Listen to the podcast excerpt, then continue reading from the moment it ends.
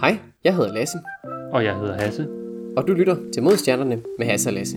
Det her er podcastet, hvor to rumnørder snakker om nyheder inden for rumfart, astronomi og alt derimellem. Så Hasse, hvad skal vi snakke om i dag? Jamen, øh, er der ikke kun én ting, man kan snakke op i dag? Det er James Webbs første billeder. Lige præcis. Det, er, det har vi ventet på i Gud ved hvor mange år efterhånden, og øh, endelig, endelig, endelig, endelig, endelig er de her. Og de, øh, Yes. wow, de er, øh, de er rigtig, rigtig flotte. Lad os bare sige det sådan. Det, det kan vi meget nemt sige. Altså, hvis du øh, har brug for en ny baggrund på din computer, telefon, whatever, så er det et rigtig godt sted at starte. Altså jeg vil sige, noget af det allerførste, jeg gjorde overhovedet, da, da de kom ud, det var øh, ind og så, øh, og så øh, tage, tage et, et af billederne, og så sætte det som, øh, som min baggrund på min arbejdscomputer. Det er, øh, det er nogle vanvittigt flotte billeder. Det er, det er utroligt. Jeg vil næsten sige, at det er obligatorisk, er lige sådan, når man, når man er nede hos ESA, ja, så smider man lige den ind til baggrund i, eller pauseskærm eller eller andet, ja. Altså også når jeg går rundt på kontoret og sådan kigger rundt, det er det, er det de fleste har på skærmen efterhånden, så det er, ja, det er, det er næsten obligatorisk. Skal vi eventuelt gå igennem de billeder, der er, bare sådan, øh, sådan så folk kan få en idé om, hvad, hvad der er på dem, fordi det kan være lidt svært at, at sådan helt, helt begribe, hvad det er, der er blevet taget billeder af. Ja, det er nok en rigtig god idé. Altså, der kommer jo de her fem billeder ud, hvis man kan sige billeder, fem billeder. Der var fire almindelige billeder, som vi, øh, vi vil gå igennem, og så er der også et spektrum fra en planets atmosfære, som uh, ligger ja, et godt stykke fra uh, inde i uh, galaksen. Så jeg tænker, at vi smider et, uh, et link i noterne, så kan du uh, lige hoppe ind, lige og klikke der, og så mens du lytter med, så kan du ligesom uh, så kan du tage den en efter en, og så, uh, så starter vi fra toppen af, og så kører vi dem igennem, og så forklarer vi jer lidt, hvad det lige man ser, fordi om end det er rigtig pænt, så er det måske også endnu mere interessant om, hvad er det egentlig, vi ser i billedet. Ja, og sådan, så man, øh, ja, man, man lidt kan få et perspektiv til, hvad, hvad filen er det for noget. Fordi jo, det er flot, men øh, ja, som Hasse nævnte, hvad, hvad er det for noget? Det, øh, hvis, hvis man ikke lige har, øh, har læst astronomi, kan det godt være sådan lidt, øh, altså det, det er selvfølgelig pænt, men, men det, det er også interessant i, øh, fra et videnskabeligt perspektiv. Det er ikke bare, øh, altså jo, det er pæne billeder, men, øh, men det er ikke bare pæne billeder. Der er også noget spændende ved det. Lige præcis. Jamen, øh, skal vi så ikke bare lægge ud med øh, Karinas stjernetog, som jo er det, det første billede. Og jeg vil ikke sige det pæneste, men der er flotte farver på. Det er et, øh, et fuldfarvebillede, og det er skismo pænt. Vi har den her sådan store orange, ja de kalder den den kosmiske klippe, og så har man sådan øh, lidt sløret blå i baggrunden med en masse stjerner på, og det er jo, øh, det er jo vældig, vældig smukt. Lad os bare sige det sådan. Det må vi sige. Der er en del sådan store stjerner, hvis det i hvert fald ser sådan ud på billedet, som har det her, ja, nu efterhånden klassiske øh, web. De har sådan seks øh, delte sådan, øh, hvad man siger, linjer ud fra hver stjerne. Det er så nogle forgrundsstjerner, som ligger hvad man siger, mellem os og, og togen her. Og, og så ja, så er der den her kæmpe store tog i baggrunden, og så videre ude i baggrunden endnu flere stjerner. Så det er, øh, ja, det er helt vanvittigt. Det man sådan kan se på, på billedet, det her sådan slørede orange hulumhejs her, det er, det er en hel masse støv og gas. Det man ser på billedet, det er et udsnit af Carinatogen. Det er ikke hele Carinatogen. Og det er, det er et af de områder i, i Mælkevejen, hvor vi har allermest sådan stjernedannelse lige nu her. Øhm, og det man sådan kan, kan se, det, det er de, sådan, de tætteste bånd, der er sådan ind mod midten. Der er sådan nogle ja, lidt mere kompakte områder, ligner det. Det er, det er inde i de her bånd, der sådan bliver, bliver skabt, de her stjerner. Så det er en hel masse støv, og så har man så, at det ligesom begynder at, ja det hedder selvgravitere, så det begynder at trække sig sammen. Og så inde i de her klumper her, der får man altså øh, skabt, skabt stjerner sådan løbende. Det, det tager lang tid, det er ikke bare lige sådan, puff, så har du stjerner, men altså, over tid kan man altså skabe, skabe en hel masse stjerner inde i de her ja, meget kompakte områder. Lige præcis.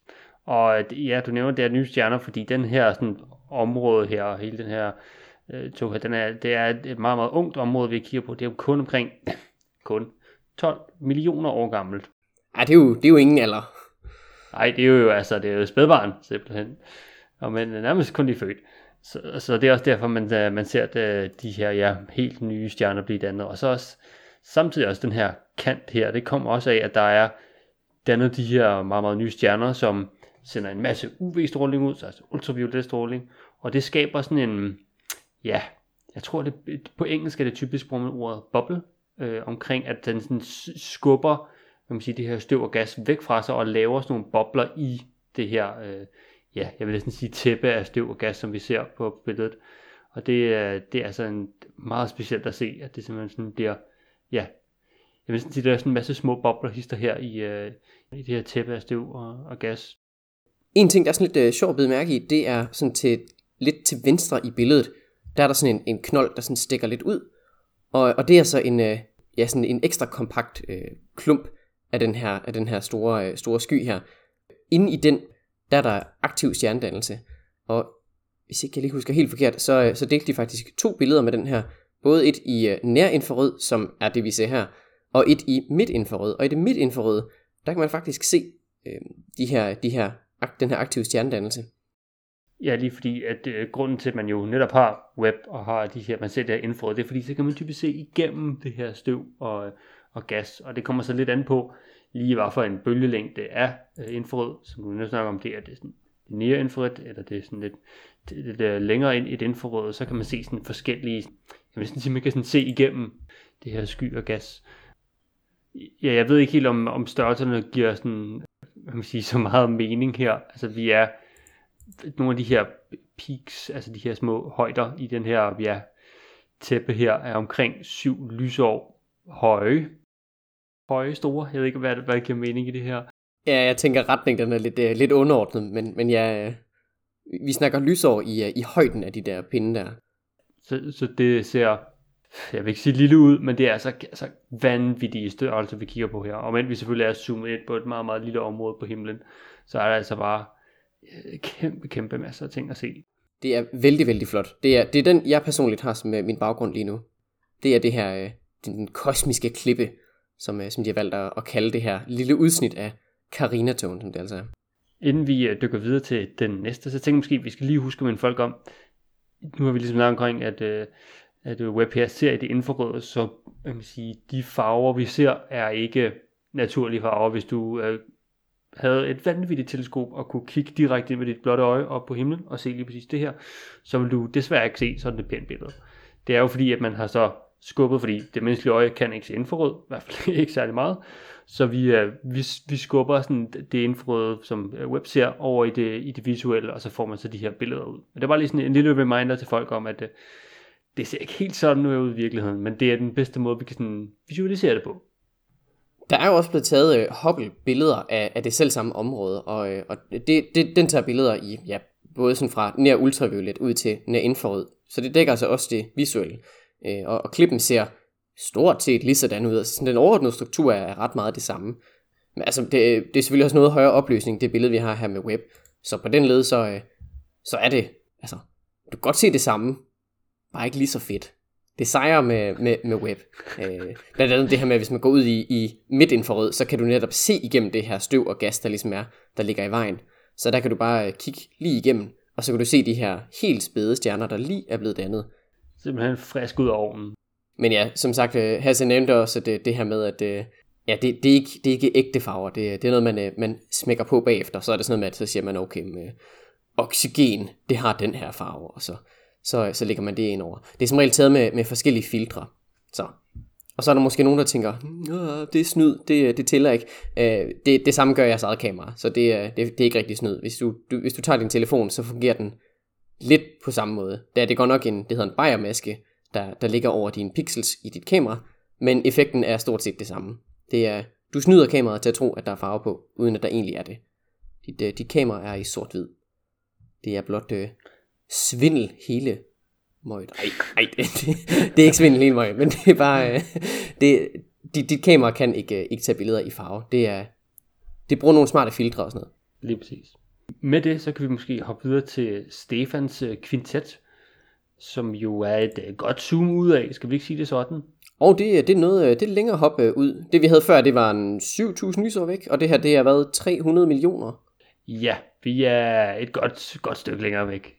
Så, øh, så den her kvintet er jo, som navnet lidt antyder, en samling af fem galakser, og men fire af dem kun reelt set er i en rigtig sådan, galaksehob sammen, og så den femte ligger meget tættere på os, omkring sådan noget 40 millioner lysår øh, fra os. Og så de andre er de her små 300, lysår, øh, 300 millioner lysår væk. Så det er altså øh, en kæmpe forskel, øh, men det er altså på billedet her, så, så ser det ud som om de ligger relativt tæt sammen.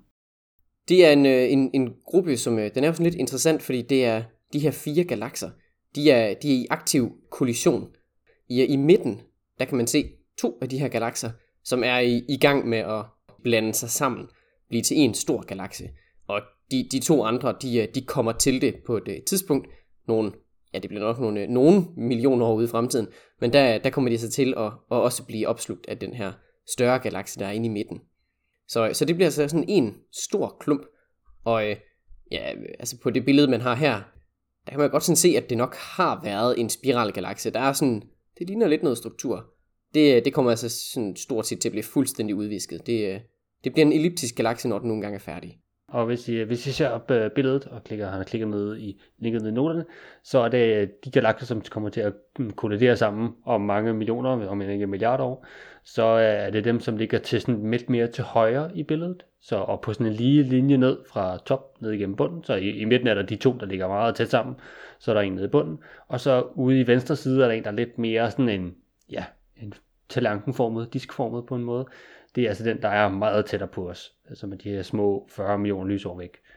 Øh, og så, øh, ja, så er der dem i man kan det sige, baggrunden af, af kvintetten her, som kommer til at kollidere om ja, en, øh, en del år. Jeg tror, en del år er lidt en, en underdrivelse, men, men ja. En, igen et billede her, som er blevet taget med, med NIRCam, det der er det nærinfrarøde instrument.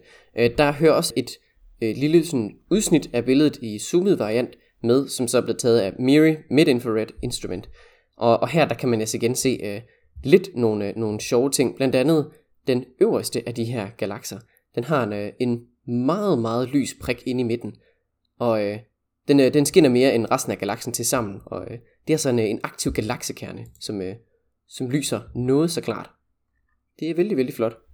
Det er det, og man øh, vil også kunne se i billedet det her ja, man vil nok se det i billedet som lidt mere sådan orange tåge eller sådan en struktur, øh, som er øh, inde omkring især midten af billedet, og det er altså også det her øh, vilde støv, som man kan nærmest se, hvordan det sådan løber imellem galakserne her, når de, når de er i gang med den her kollision, og det er vildt at se på. Og øh, måske også øh, en lille ting, som øh, jeg kan sige, the main star haha, øh, i det her billede er jo øh, de, de her galakser, men hvis man lige kigger i baggrunden, så udover der er et par forgrundsstjerner, som har de her meget, øh, ja, nu efterhånden web øh, 6 linjer strøvlet ud fra sig, så er der 100, hvis ikke tusindvis af galakser i baggrunden. Og det er fuldstændig vanvittigt at tænke over. Det er, det, det er virkelig øh, ufatteligt, altså sådan uanset hvorhen man kigger på det her billede, hvis man sådan zoomer ind på baggrunden, hvor mange galakser der er alle, alle de øh, prikker af lys, som ikke umiddelbart har den her, ja, den her sekskantede stjerne, der er faktisk otte, men øh, seks af de her store bjælker, alle de prikker, der ikke har den, den der Disney-stjerne-effekt, det er galakser. Stort set dem alle sammen. Der er virkelig mange, og de fleste af dem, der kan man faktisk se sådan en struktur, altså så kan man se spiralarm og sådan noget. Det er virkelig, øh, det er imponerende. Ja, jeg vil øh, helt klart anbefale og men man selvfølgelig lige skal nyde øh, det fine billede her, prøv lige at tage og zoome ind på nogle af de her billeder, og så se i baggrunden, hvad der er, fordi det, det er helt skørt. Det er virkelig, øh, det er helt ufatteligt. Det kan man bruge, øh, bruge mange, mange timer på at sidde og kigge igennem. Næste billede rækken, det er igen et, øh, et par af billeder. Det er af Southern Ring Nebula, hedder den på engelsk. Den sydlige ring. Det er en, øh, en, en tåge, den her gang ikke en stjernetåge, her, nu er det, der er det altså en planetarisk tåge. Den er sådan lidt mere øh, cirkelformet, og der ser man en stjerne ind i midten, sådan relativt klar, og så har man sådan en, en ring af gas rundt om. Navnet planetarisk, det øh, hentyder sig ikke til, at der er planeter her, det er, det er der overhovedet ikke. Det, det er lidt et historisk navn, det kommer af i, i gamle dage, når man så med teleskop, så så man bare en, en tåget klat, og det, øh, det lignede en planet. Det var sådan planeterne så ud dengang, når man ikke havde sådan helt vildt gode teleskoper. Så, så det her, det var altså planetariske tåger, kaldte man dem. Om så senere fundet ud af, at det altså er døende stjerner. Og de øh, blæser altså det yderste lag af gas væk fra sig. Og øh, det kan man altså se som de her flotte, flotte planetariske tåger. Og, øh, og hvis I ser på linket, inden øh, vi ligger her inde i, i noterne, så vil I altså kunne se både til, der er sådan to billeder, både til højre og til venstre, og i det til højre, der kan man se ind imod centrum, hvor der er den ene stjerne her, der ligger der lige ved siden af, lige lidt ved siden af, der kan man simpelthen se, at der er øh, en anden stjerne, og det er simpelthen fordi, der er øh, to stjerner inde i, øh, i det her centrum her. Den ene, som vi har snakket om, det er en, en stjerne, som har smidt sin, sin yderste lag og har nu kan man sige, lavet den her tog omkring sig og lyser den op med en masse ultraviolet stråling. Og så ved siden af, så er så en lille, ja, en hvid dværg, som, øh, som er inde i den her tog.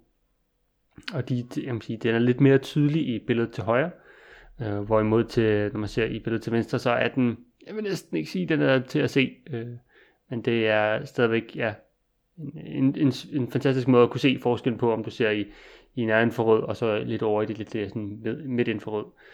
Igen, endnu et udtryk for, hvor meget web kan, øh, og hvor meget den kan vise os. Ja, det er lidt sådan en, øh, sådan en, en, en runde, hvor den lige sådan spiller lidt med musklerne og viser sådan, hey, prøv at se, hvad jeg kan. det, er, det er virkelig fedt. Det, øh, det, det, det er sjovt at bide mærke i de her små detaljer. Det er, det er ret, øh, ret funky. En sjov ting med lige præcis det billede her, Øh, så det er jo en hel masse gas, der sådan bliver slynget væk fra den her døende stjerne, og nu er den sådan ved at være færdig. Og det kommer af flere omgange. Man kan faktisk sådan se de perioder, hvor den har blæst gas ud. Det, det er sådan aller yderste sådan ring rundt. Det er sådan den her rødlige gas, det er primært hydrogen, der er blevet blæst af som det første. Og så kommer der så senere hen flere af de her sådan, jamen det er sådan nogle, hvad kalder man dem, udbrud, om man vil, hvor der så bliver blæst et nyt lag gas væk. Og på det tidspunkt øh, i, sådan, øh, i den her udviklingsproces, der, der er stjernen næsten lavdelt. Så det er altså gradvist tungere og tungere metaller, man kan se. Det er helt, jamen, ja, som du nævner, man kan næsten se, hvordan den sådan er som et, et løg, ja, simpelthen blevet delt i, uh, i, i strukturen fra den her stjerne, det er jo, ja, vildt at se ja, nu i forskellige, forskellige filtre, uh, og se, hvordan det kommer til at se ud. Det er, jeg ved ikke, om man skal sige, det ser vanvittigt ud. Det er sådan lidt et sjovt indblik i, hvordan solen måske engang kommer til at se ud. Den, øh, den laver i hvert fald noget tilsvarende om ja, hvad bliver det, en 8 milliarder år eller sådan noget, så er heldigvis god tid til, men øhm, det, er, det er så sådan her, solen nok øh, kommer til at ende sine dage med ligesom at, at blæse gassen væk fra sig. Lige præcis, og så nok på et tidspunkt længere ude, også den som en, ja, som en hvid dværg ene mod centrum. Øh, så det er altså et, øh, ja, et interessant blik i, hvordan øh, solen ja, måske kommer til at blive om et par ja, milliarder år.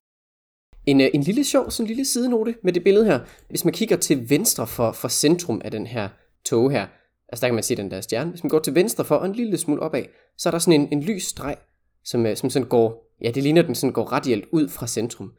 Den var der faktisk et, øh, et lille vedmål om med gruppen, der ligesom tog det billede her. Øh, fordi øh, der så, øh, sådan, skal man sige, gruppen, gruppens leder, han så den der streg der, han var sådan, ah, det her det er, det er en kosmisk partikel eller et eller andet, der ligesom sådan blæse ud derfra, eller, eller en del af den her supernova. Og holdet, de var sådan, nej, nej, nej, det er en, øh, det er en galakse, som man ser sådan direkte på, på, på kanten, altså en spiralgalakse, men man ser den fra, fra siden. Øh, og det, øh, det vedmål, det tabte chefen, det er altså en, øh, en galakse, man kan se fra siden. Meget, meget funky, lidt af nålegalaksen.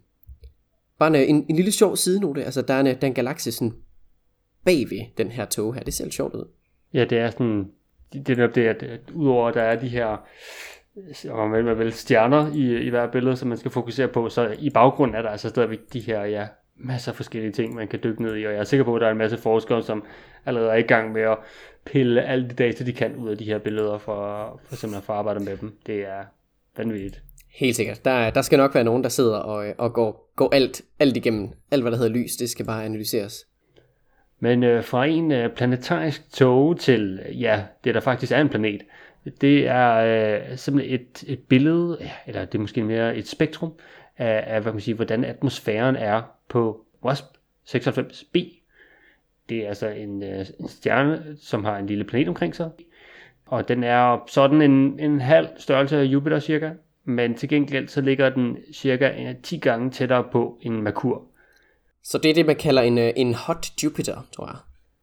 Den er uh, very hot. Det er en, uh, ja, very, very, very hot. Det må man sige. Der, den tager cirka tre dage om at komme rundt om sin stjerne. Stjernen er sådan omkring uh, solens uh, masse, og også cirka solens størrelse, så det er sådan, ja, det, det er hot i hvert fald. Det, uh, ja, det går, det går også stærkt rundt om, vil jeg sige. Det, man havde jo lidt frygtet, at sådan en, en planet så tæt på her ville have blæst rigtig meget af sin atmosfære af, fordi den simpelthen er så tæt på stjernen, og stjernen sender så meget stråling ud, at den simpelthen ja, man siger, skaller øh, den her planets atmosfære af, for det simpelthen kommer så meget stråling, der blæser alle øh, atmosfæren væk.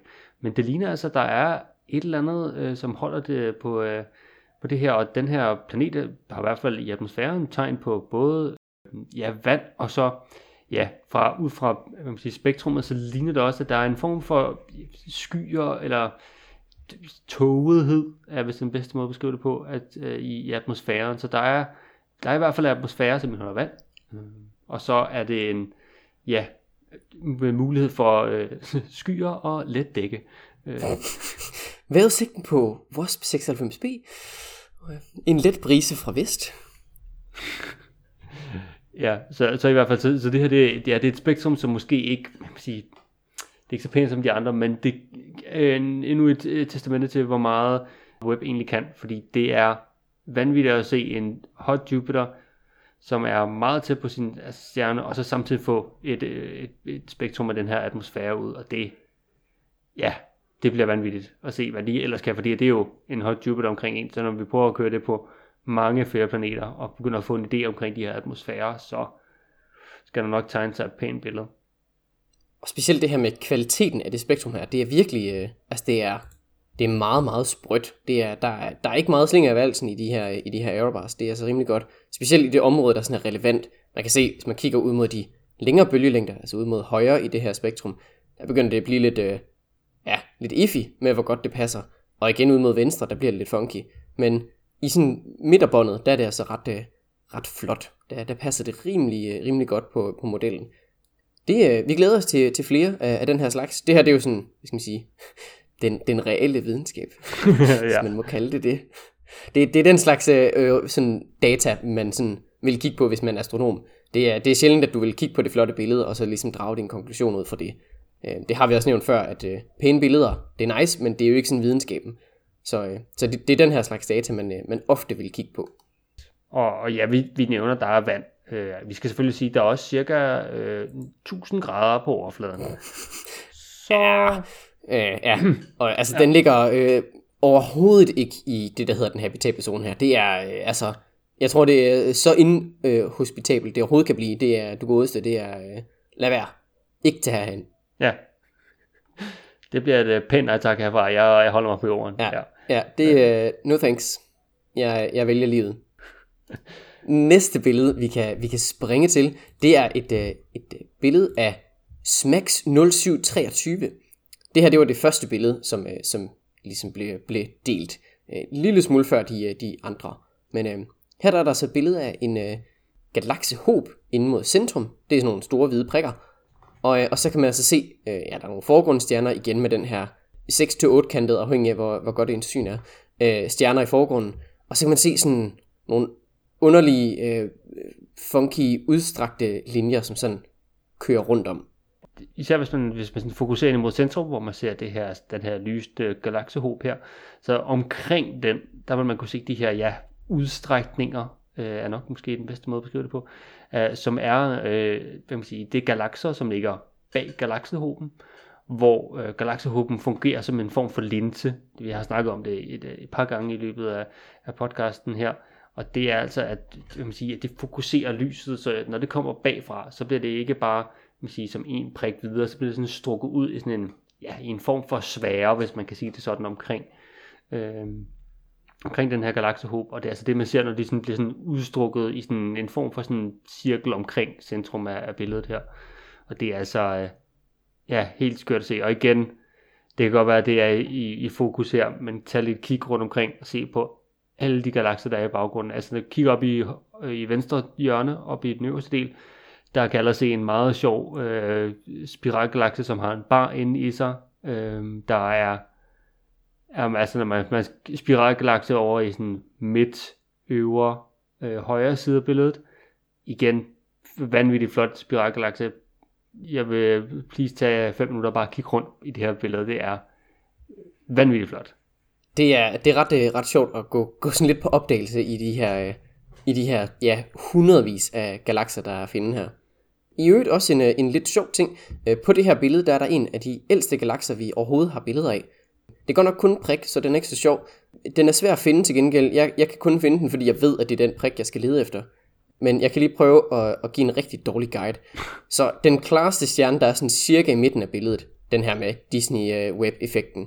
Hvis man går stort set lige til venstre for den, så er der en meget rød prik. Den er sådan dybrød, øh, som sådan er en lidt øh, ja, sådan underlig plamage.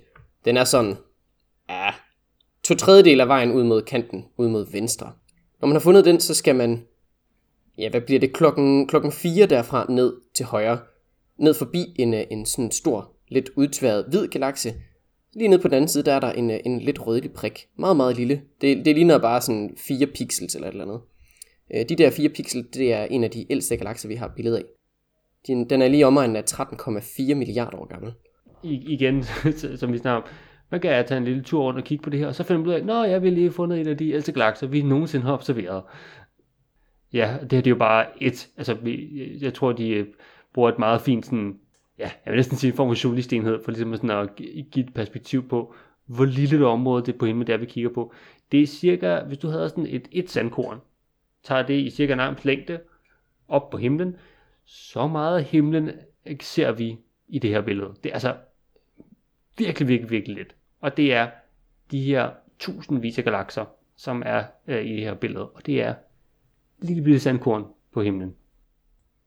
Og øh, også lidt en sjov ting, øh, det er jo sådan lidt et deep field, som vi kalder det, øh, i de der dybe felter. Øh, Hubble tog jo et tilsvarende tilbage i nullerne, og, øh, og der, der tog man et billede af, ja, det er sådan et område i nærheden af Karlsonen. Øh, der tog det altså en million sekunder at tage det her billede, det er lige om en 11 dage. Øh, det her billede, det tog 12,5 timer at tage. Bare sådan til sammenligning, det er altså, øh, ja, det er noget hurtigere at tage de her billeder her. Det, øh, det hjælper altså lidt at have den her, det her kolossale teleskop til at hjælpe sig med at, med at samle lys. Det, øh, det gør det altså noget hurtigere. Og så som et, øh, et sidste billede, det går nok ikke i, den, øh, i det officielle release her. Der var den her fest her, hvor de delte billederne ud. Det er fra, taget fra en, en rapport sådan over, ja, over James Webbs øh, ydeevne og sådan generelt øh, ja, sådan en rapport omkring, hvordan den klarer sig, efter den nu er blevet sendt op. Og, og i den her rapport, der er der øh, nogle fine billeder af Jupiter, som blev taget i forbindelse med kalibreringsprocessen, hvor de ligesom skulle prøve at se, hvad, øh, hvordan klarer den sig med at tage billeder af ting, der er tæt på, og også ting, der bevæger sig hurtigt og, og alt det her. Øh, og der er så nogle fine billeder af, af Hubble, øh, ikke Hubble, undskyld, af, af Jupiter i, øh, i både nær- og fjerninfrarød. Og øh, det fjerninfrarød, øh, not so flot. Det er, ja, det, det er en prik, en plet. Det, hmm, ja. Det nærinfrarøde til gengæld, det er ret sejt. Der kan du, man kan se de her bånd, som Jupiter er ret kendt for, meget tydeligt. Man kan se et par af månerne, blandt andet Europa og Thebe og Metis. Og så kan man så se øh, dens ringe relativt tydeligt. De er, de er normalt meget, meget svære at få øje på. Øh, men øh, dem kan man så se her med det her indforrøde billede her. Det er virkelig, virkelig fedt. Det ser lidt sjovt ud, det er, ja, men det indforrød, og man har ikke sådan hvad man siger, overlagt det med de mere klassiske farver, så det er, ser lidt uh, pudsigt ud. Men det er virkelig ja, endnu et øh, uh, testament til, hvor, hvor godt øh, web kan altså tage, tage billeder, selvom det er super tæt på, som uh, Jupiter er sådan i astronomiske enheder, så er vi altså øh, at kunne se ringene omkring Jupiter, som jo lige umiddelbart, når man lige ser Jupiter på sådan et klassisk klassiske så er der ikke sådan lige super mange ringe. Øh, det er jo mere som sige, den instant længere ude, Saturn, som er mest kendt for, men altså Jupiter her, den, de ringe er virkelig tydelige her. Det er, det er i hvert fald til at få øje på. En, øh, en anden lidt sjov ting i den her rapport, det er, at de også har billeder af deres, at eller de har illustrationer af deres punktspredningsfunktioner.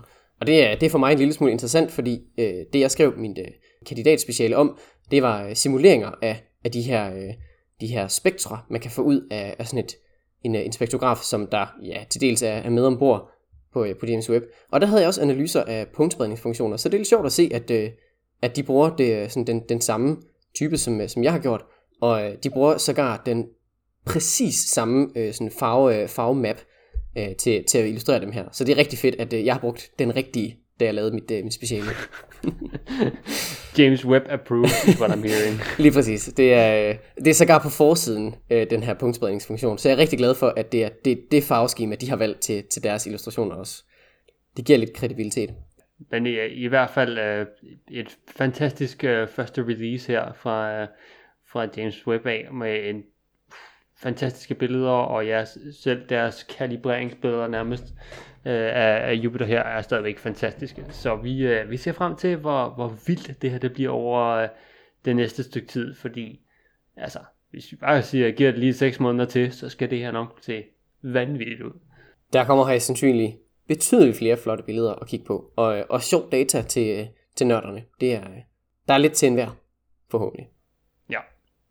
I uh, lidt mere sådan, hvad kalder man det, raketnyheder, der er, der er blevet sendt en, øh, en ny raket op. Vi snakkede om den sidste gang også. Det er Vega C. Den, øh, den havde en succesfuld opsendelse her i sidste uge. Ja, og men at den var et lidt forsinket, hvis man kan sige sådan. Der var lige et, et par, par omgange, hvor man lige skulle uh, vente lidt. Ja. Men den kom dog op og fik uh, leveret de første satellitter her i rummet, uh, ude i ja, det, der hedder MIO, Medium Earth Orbit, som er omkring 6.000 km over jordens overflade. Det er cirka i det er sådan et prisleje, vi ligger her. Der var et, øh, et, et par satellitter ombord. Det var, jeg tror, der var seks forskellige satellitter. Øh, Primær payload, det var Laris 2, som er sådan en, ja, det er en, øh, hvis man skal beskrive det på en simpel måde, så er det en, øh, en stor klump metal med en masse huller i, og nede i de her huller, der er sådan nogle retroreflektorer. Det fungerer for et spejl. Den her kugle her, den, den tumler ellers bare rundt, og så skyder man laser op på den, og så måler man, hvor langt væk er den. Det gjorde man også med Laris 1, som kom ud for ja, nogle år siden efterhånden, og det her det er ligesom opfølgeren på det. Øh, helt præcis, så skal det undersøge noget med relativitetsteorien. Helt præcis, hvad det er. Det skal I ikke spørge mig om. Det er ikke min, øh, mit ekspertisefelt. Men uh, den skal i hvert fald, uh, man skal bruge den til at måle afstanden. Sådan i, uh, i kort træk. En, en måde, man måske kan tænke på det, så er det en funky diskokugle, man har sendt ud, og nu vil man så skyde laser på den for at se, hvordan universet er. Det er sådan en kort hurtig forklaring. Det er uh, perpetual disco på jorden lige nu. Gør jeg klar? Det er dance party alle dage. Det, er, det bliver vildt. Crazy. Udover det, så var der selvfølgelig også øh, et, et par CubeSats ombord. Øh, en af dem var faktisk, øh, ja, et af mine hold har sendt en anden CubeSat ud. Øh, så det er Sapienza University, som ligger i Rom.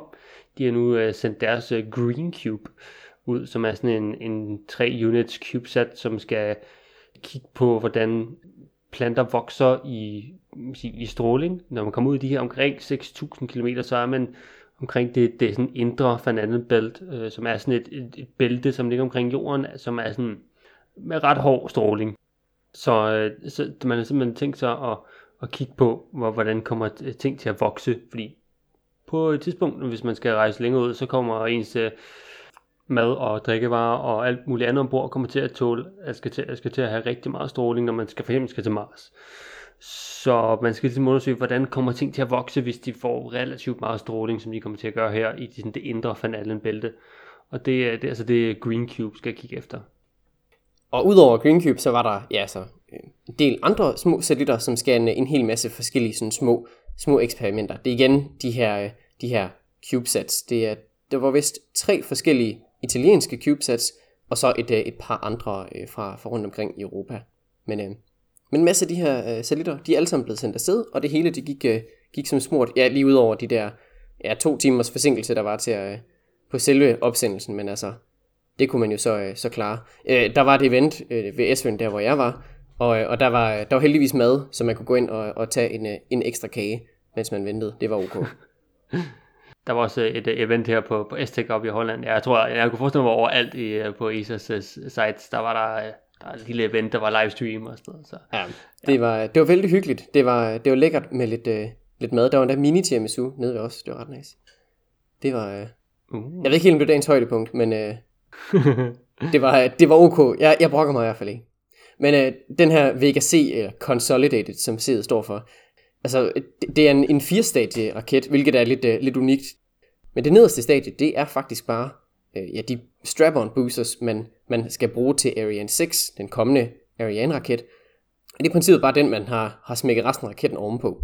Så har man så et, en, en forbedret øh, andet stadie, så bruger man det samme tredje stadie, som man havde på den gamle Vega-raket, og så har man en, en opgraderet udgave af fjerde stadie. Og fjerde stadie, det er altså, kalde det en raket, det er måske lidt et, eller hvad det, altså motoren på, det er mere bare, at den sådan lige korrigerer det sidste og sørger for, at, at de enkelte, det enkelte payload, det bliver sat hen til der, hvor det skal så at satellitten den bliver sat i lige præcis det kredsløb, den skal. Det er overall bare en bedre Vega-raket. Det er, det er bare en, øh, en forbedret udgave på alle måder. Ja, og der er jo, øh, der er jo i hvert fald i 2023 nu sat op til en del opsendelser med Vega C. Allerede omkring 12 stykker er blevet i hvert fald planlagt. Nu må vi selvfølgelig se, hvordan det går, men øh, det er jo nærmest en af måneden, vi øh, skal se her i, øh, i 2023. Og øh, der er der også en af dem, som kommer til at være en, den hvad man siger, planlagt opsendelse med Space Rider. Oh yes, det er den her funky øh, mini-rumfærge, hvis man kan kalde det det. Øh, det, det er sådan en, øh, en, en testplatform. Øh, det ligner, ja, et, øh, en, en mini, mini-rumfærge. Altså selve, selve øh, flyet, ikke, øh, ikke resten af den. Øh, og den skal så blive øh, hvad sådan genop, øh, genbrugelig platform til det her. Så man skyder den ud, øh, ud i rummet med en, øh, toppen af en raket, og så man sine in- instrumenter og forsøg ombord. Og så laver man ligesom de forsøg, man nu gerne vil, ude i rummet, og så kan man altså få den til at lande tilbage på, øh, på jorden igen. Lige præcis. Og vi har faktisk øh, prototypen af den, den står nede på arbejde i øh, en af de store sådan, en af de sådan, øh, gange, vi har hernede. Så kan man lige, så står lige øh, Space Rider prototypen der, hvor den har, ja, den, det sidste stykke ned, det, det aller sidste, der er der, øh, der er der faldskærm i, så man kan lige se, der er sådan, den ene af siderne sådan åbnet op over faldskærmen, så hænger lidt ud af. Øh, så det er, ja, det er, det er meget cool, og nu øh, vi ser i hvert fald frem til, at der kommer en, en rigtig Space Rider, giver den fuld smadre her i, øh, i 2023. Det bliver funky. Vi, øh, vi glæder os til øh, flere opsendelser fra, øh, fra Vega C og ja, forhåbentlig Ariane 6, når den nogle gange kommer afsted. Og øh, apropos ESA øh, og øh, ja, generelt og vores arbejde her, så øh, desværre, men det må måske også på den gode side, så har vi nu stoppet fuldt ud arbejdet med Roskosmos omkring Marslanderen. Så ESA har simpelthen øh, ja, cuttet øh, alle ties i forbindelse med den her øh, ja, Mars 2020, som bliver til Mars 2022, som bliver til, vi kigger på det Mars. Øh, så der vi lige finder en, en, uh, endnu en, eller et sted, vi kan sende den op med, som kan sende os hele vejen til Mars, så, uh, så har vi altså Rosalind Franklin roveren her, den skal altså, den skal altså til, til Mars på et tidspunkt, men det bliver ikke lige nu, fordi nu er altså alle bånd blevet skrottet med det russiske ja, rumagentur Roskosmos, og nu skal man altså ud og finde en, en alternativ løsning til, hvordan man kommer derop ideen var også, at øh, Roskosmos skulle stå for sådan landingsplatformen, og så vil, øh, så vil ESA stå for, for den her Rosalind Franklin roveren, som så skulle kan man sige, trille og køre ud og lave øh, videnskab på Mars. Det, øh, ja, det bliver lidt et stykke ud i fremtiden. Ja, yeah. det, øh, det gør det nok desværre. Øh, det var jo også en, ja, en lille smule øh, forventeligt, om man vil, efter, efter de her ja, sanktioner, der er blevet, blevet gjort mod Rusland i forbindelse med den her krig. Øhm, så altså sådan, det, det giver jo øh, giver okay mening. Lidt en skam, at det skal gå ud over den her, øh, det, det, det her aspekt af samarbejdet, men øh, ja, sådan, sådan går det jo. Til gengæld, så, så i lidt mere positive nyheder, så, så foregår samarbejdet på ISS stadig ret stærkt. Lige pt, mens vi optager nu her, der er der en, en rumvandring, hvor at ESA's astronaut Samantha Cristoforetti, hun, hun er i gang med en, en rumvandring sammen med den russiske kosmonaut Oleg, skal lige se om jeg kan udtale det rigtigt, Artemiev Perfekt. Yes. Det er, det er vist en, øh, sådan en, en klassisk øh, mod stjernerne ting. Øh, navne, de bliver slagtet.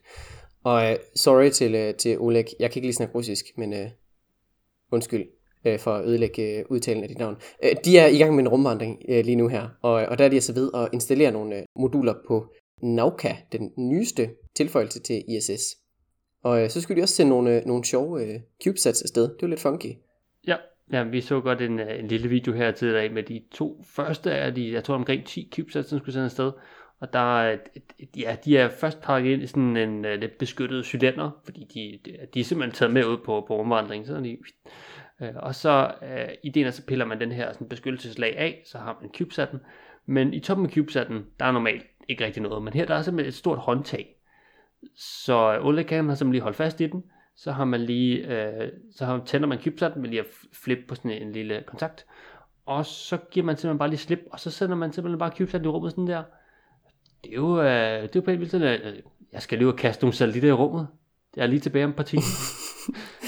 Ja, jeg, jeg hørte godt uh, Oleg selv beskrive det som, at, uh, at han var et uh, launch complex, men uh, hans uh, motor, det var bare hans overarm. Det er uh, virkelig, virkelig fantastisk. Man er også bare sådan, jeg er så stærk, jeg kan sende satellitter i rummet simpelthen bare, øh, kaster den bare lige afsted. Ja, du skal bare give slip. det, er, det ser til gengæld ret funky ud på de der videoklip der, at han, altså, han står med den, og så laver han bare lige sådan et, altså, at kalde det et kast, det er sådan lidt et stretch, det er ikke fordi han sådan slynger den ud i rummet, det er bare han sådan, giver den et, et blitzskub, øh, men så glider den ellers bare væk i, i det her, ja, det her mikrotyngdekraft, bare sådan glider lige så stille væk fra, fra ISS, det ser lidt funky ud. Ja, så det er, ja, mens vi optager nu, er fantastisk, og det er også Samantha's første rumvandring, så det er jo, ja, et, et stort øjeblik for hende og, og, og være med til alt det her. Det, vi ser frem til, når de kommer ind igen og, og hører, at alting er gået godt. Det, det bliver spændende at følge lidt med i. Og i øvrigt, øh, hvis man er typen, som øh, bruger TikTok, øh, Samantha hun har en, en bruger på TikTok, som øh, den første person på ISS til at, til at bruge. Så øh, gå ind og følg hende derinde, hvis I, øh, hvis I bruger det, øh, det sociale medie. så, så smider i hvert fald dit link hernede i, i noterne, så kan man lige gå ind og lige kigge på, hvad, hvad Samantha hun har, har gang i op på rumstationen. Jeg tænker, det er ikke så mange dansevideoer. Nej, jeg kan også forstå, det er lidt svært at, sådan, at danse, hvis man ikke lige har noget at holde fast i. Hvis du bare svæver, og så sådan prøver at rotere, eller at lave noget, så ser det måske lidt mystisk ud. Men det kan også være, at det ser sjovt ud i rummet. Måske sådan. Det kan være. Who knows?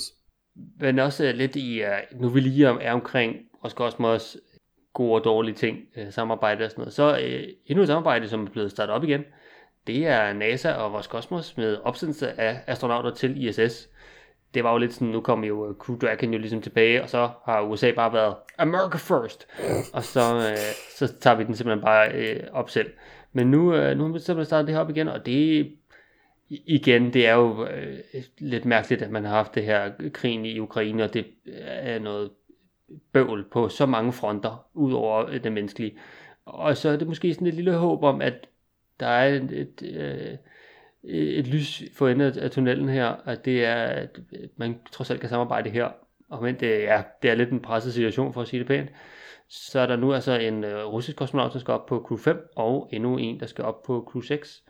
Så der er et, øh, et lille bytte der, og så kommer der så også nogle amerikanske øh, over i, i forbindelse med, med Roskosmos opsendelser på en Soyuz. Så det er, ja, et håb.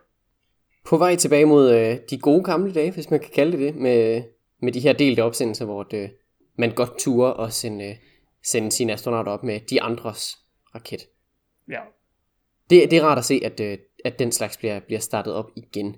Det, der, er, der er så stadigvæk de her regler med, at, øh, at hvis det er en, en Soyuz-raket, der skal op med astronauter, så skal kaptajnen være russer, right? Og det samme med Dragon, hvis det er sådan en skal afsted, så skal det være en amerikaner. Det er meget, øh, det er sådan lidt arkaisk, men der er de her regler med, at, at kaptajnen skal være en fra det land, hvor den bliver sendt op, eller sådan noget. Det er virkelig... Øh, og det er, det er sådan noget, det, den bøjer de sig ikke på. Det, er, det er en eller anden åndssvær regel, de har, og den, den overholder de.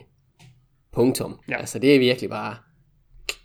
Ingen valsen der. Til gengæld, så, så pilotsædet er jo, hvad man sige, jeg vil sige, op for grabs sten, der kan, der kan snakkes lidt om. Fordi det er jo det, Andreas Bogensen, øh, når han øh, næste år i sensommeren i hvert fald skal op, der bliver han jo altså pilot. Og det er jo, det bliver jo sådan den første, der ikke er amerikaner. Og det bliver jo lækkert. Det bliver godt. Det, øh, det bliver funky, og kan være, være øh, ja, raketpilot. Det er rimelig sejt. Hvad er du? Raketpilot. Astronaut, raketpilot. Very nice. Doktor, det hele det. Ja, ja. Alting. Det bliver rigtig sejt at se. Vi glæder os. Og med det, så tror jeg ikke, vi har så meget mere til jer den her gang. Så jeg vil bare sige tak, fordi I lyttede med. Hvis I har ris, ros, ting, vi skal snakke om, gode spørgsmål, eller flotte billeder, du har taget med dit eget teleskop, så send det til os i en mail til modstjernerne Husk, du også kan slide into our DM's ind på Instagram, stille spørgsmål derinde. Du kan selvfølgelig også følge os inde på Instagram. Og så øh, kan du naturligvis følge podcasten på din yndlingspodcast tjeneste. Vi snakkes ved næste gang.